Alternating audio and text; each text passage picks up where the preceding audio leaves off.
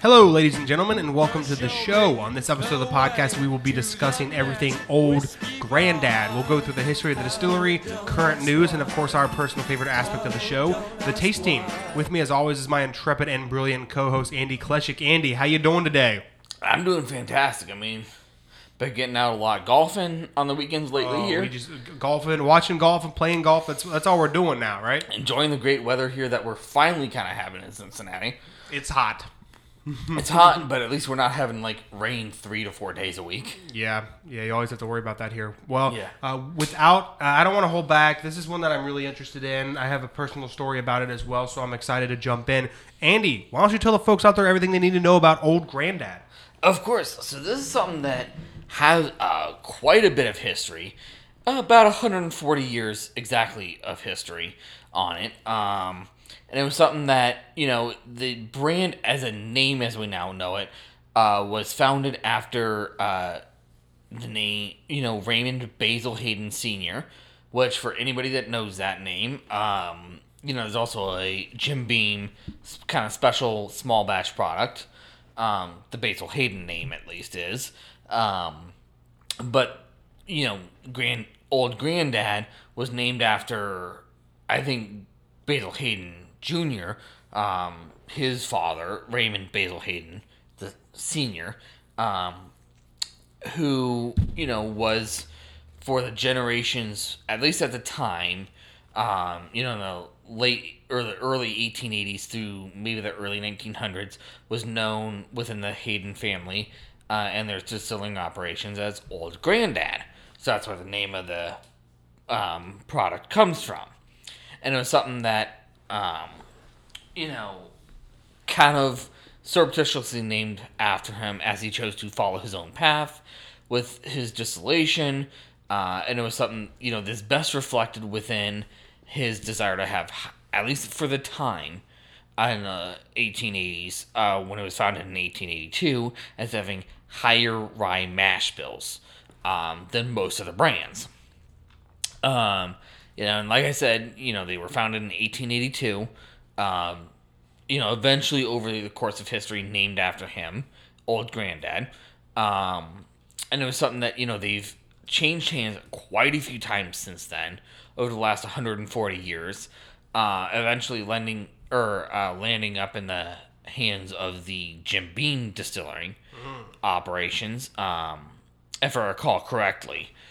Um, and as far as I know, now that's within Jim Beam's hands or Beam Toyo's hands, I I don't know that they're using the exact same mash bill as they originally were um, back, you know, 140 years ago. As far as I know and can find, I think they might be using the same ones that Jim Beam standardly uses now um, for most of their standard products, not necessarily the small batches products like Basil Hayden's or Booker's, Baker's, all those ones. Um, but it was something that, you know, even despite changing hands so many times, they definitely had a historic legacy of distilling. Um, you know, during the Prohibition, it was owned by the Wathen family, who created the uh, American Medicinal Spirits Company.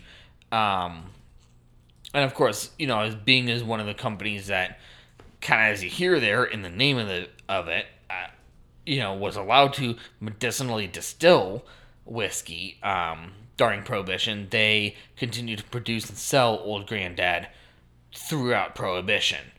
Um, it was sold for about three bucks a pint during that time, which would be about equivalent to about forty five bucks.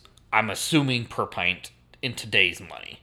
Um, so about forty five bucks for the same quantity, whereas it was three bucks during that time, during Prohibition. Uh, and it was something that you know they also were rumored to be you know the favorite bourbon of uh, Harry Truman, a former president of the United States. Um, Another who- old granddad. yeah, who uh, he would typically. It's at least rumored. I don't know it to be hundred percent for fact, but he would at least start his day off rumored to uh, with at least one shot of the old granddad bourbon.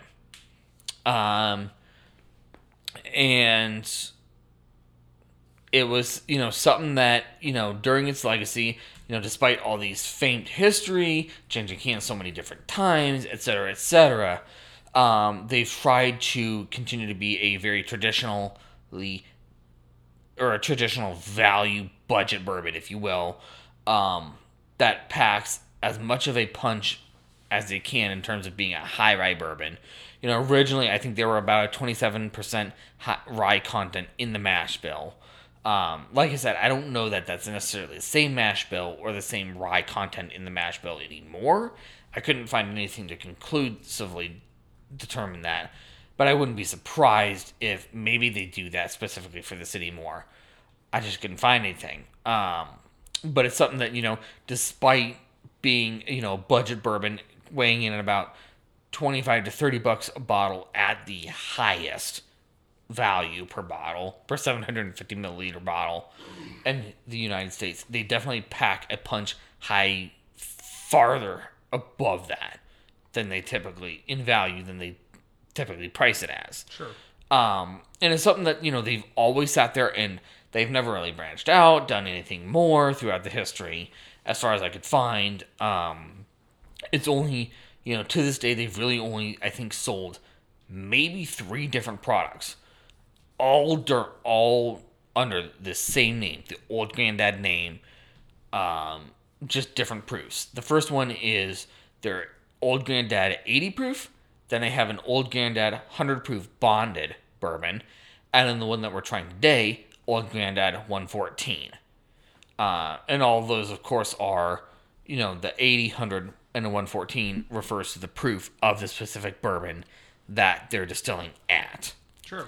Um, and like I said, as far as I know, those are the only ones they've ever sold. Um, if there's a Dusty you find, we'd love to see it. If you're willing to give us donate a support, we'd love to try it. But Sure. as far as I you know know, those are the only three ones you can easily, reliably find on a shelf. And today we're going to be trying the old granddad 114. Yep. Let's uh let's do the tasting. Andy, as always, we're gonna start with the nose. Very oaky, very nutty, kind of similar to what a Jim Beam product would be. Getting some light orange, a little bit of spice as well. Yeah. That's Yeah. pretty much it. Yeah, it's kind of like very much falls into those standard oaky, nutty, spicy, citrus bourbon notes. Stereotypical notes. 100%. Let's give it a taste. Cheers. Cheers.